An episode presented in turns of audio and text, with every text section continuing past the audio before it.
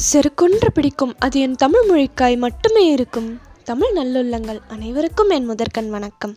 போன ஒலிப்பதிவில் பதிமூணாவது பாசரத்தையும் அதோட அர்த்தத்தையும் கேட்டோம் இல்லையா? இன்னைக்கு தாங்க மார்கழி பதினாலாம் தேதி.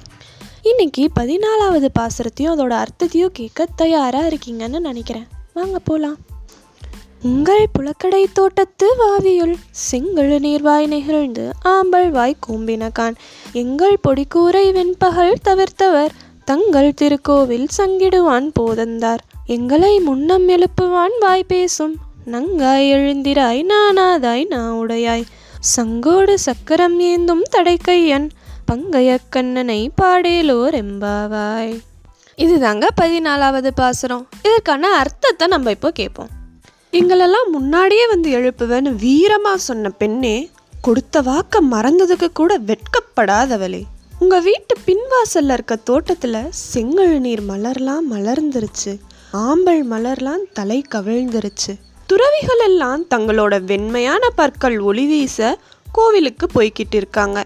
திருசங்கு முழக்கம் செய்ய போகிறாங்க சங்கும் சக்கரமும் ஏந்திய வலிமையான கைகளை உடையவர் நம்ம கண்ணபிரான். தாமரை மாதிரி விரிந்த கண்களை வச்சிருக்கவர். நம்ம கண்ணனை பற்றி பாட இன்னும் எந்திரிக்காமல் தூங்கிட்டு இருக்க? அப்படின்னு கேட்குறாங்க ஆண்டாள். இதுதாங்க பதினாலாவது பாசுரத்தோட அர்த்தம். மீண்டும் அடுத்த ஒளிப்பதிவில் அடுத்த பாசுரத்தோடும் அர்த்தத்தோடும் உங்களை சந்திக்கிறேன். நன்றி.